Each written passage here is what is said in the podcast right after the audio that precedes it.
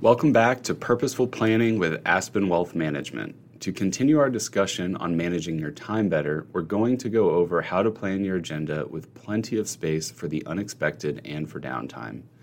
Yesterday, we covered tip number one, which is to track and audit your time. Our next tip is to plan ahead. People with poor time management skills tend to let the day unfold without having a clear plan in place in advance. You know you have to get a lot of stuff done, but you haven't thought about how you will do it and in what order. It all can seem like one giant mass of overwhelming tasks on your plate.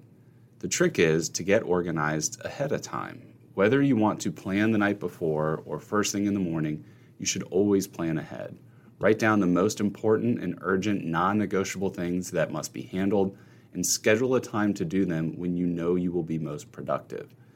Don't overload your day with an unrealistic plan. No matter how much you think it all has to get done, think again. What can wait?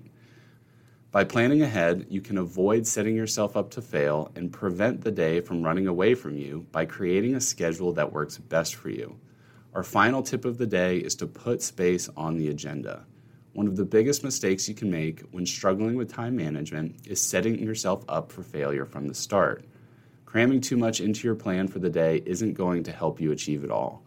Being efficient doesn't mean jumping from task to task with no break. Schedule buffer time between meetings and activity blocks to clear your mind and recharge.